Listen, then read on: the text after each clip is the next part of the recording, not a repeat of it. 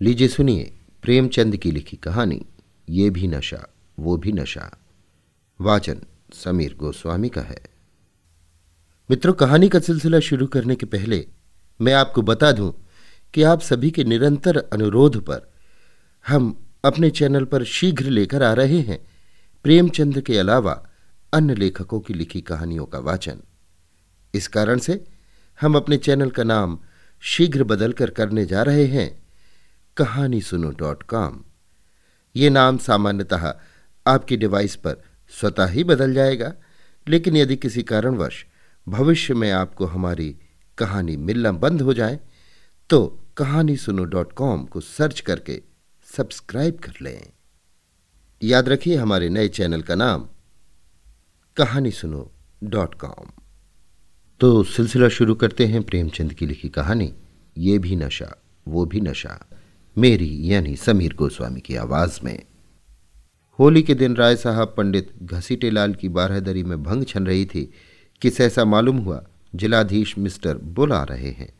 Bull साहब बहुत ही मिलनसार आदमी थे और अभी हाल ही में विलायत से आए थे। भारतीय रीति नीति के जिज्ञासु थे, बहुधा मेले ठेलों में जाते थे। शायद इस विषय पर कोई बड़ी किताब लिख रहे थे। उनकी खबर पाते ही यहाँ बड़ी खलबली मच गई।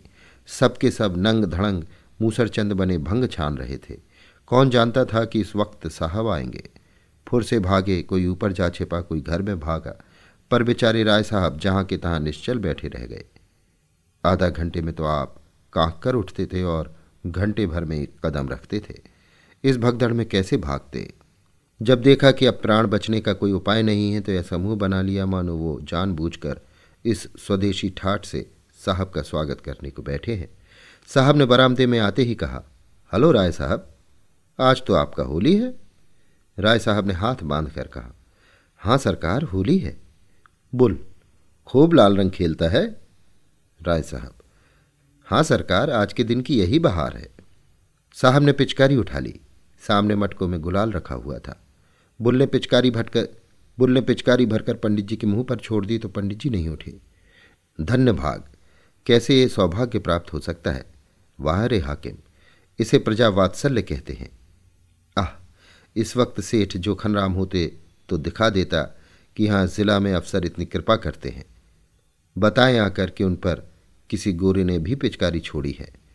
जिलाधीश का कहना ही क्या? ये पूर्व तपस्या का फल है और कुछ नहीं। कोई पहले एक सहस्त्र वर्ष तपस्या करे, तब ये परम पद पा सकता है।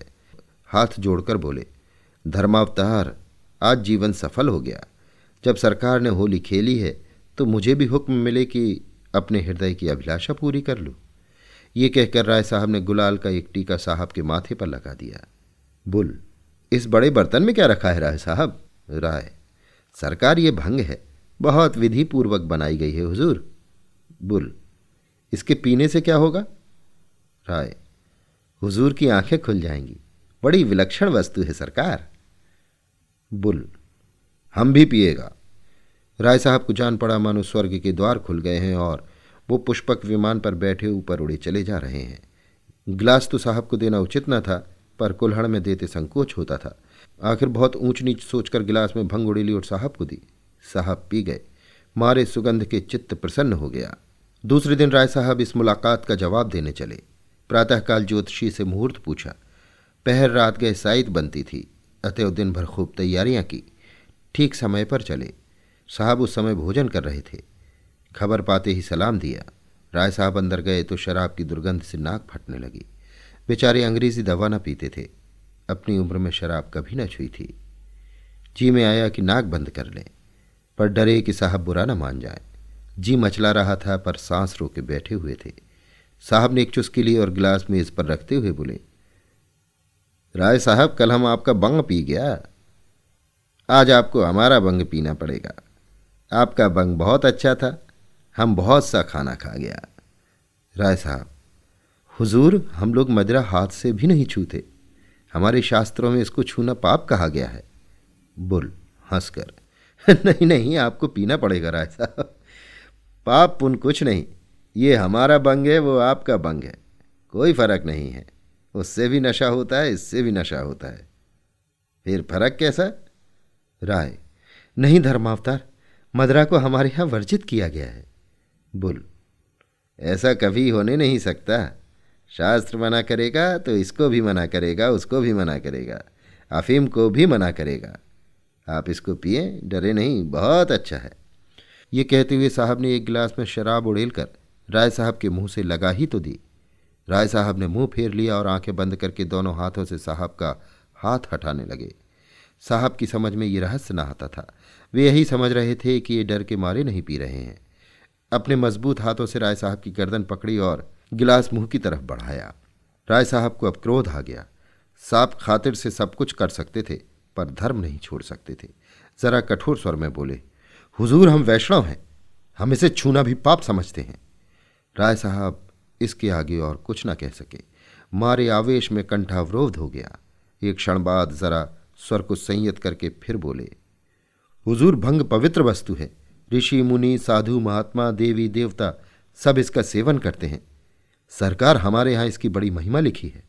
कौन ऐसा पंडित है जो बूटी ना छानता हो? लेकिन मदरा को तो सरकार, हम नाम लेना भी पाप समझते हैं।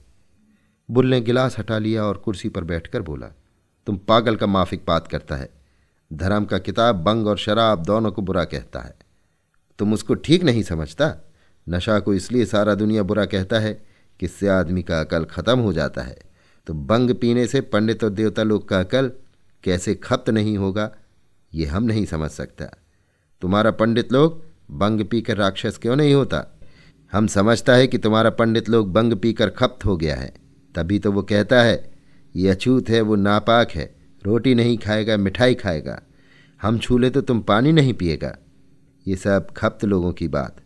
अच्छा सलाम। राय साहब की जान में जान आई। गिरते पड़ते बरामदे में आए। गाड़ी पर बैठे और घर की राह ली। अभी आप सुन रहे थे प्रेमचंद की लिखी कहानी, ये भी नशा, वो भी नशा। वाचन समीर गोस्वामी का था।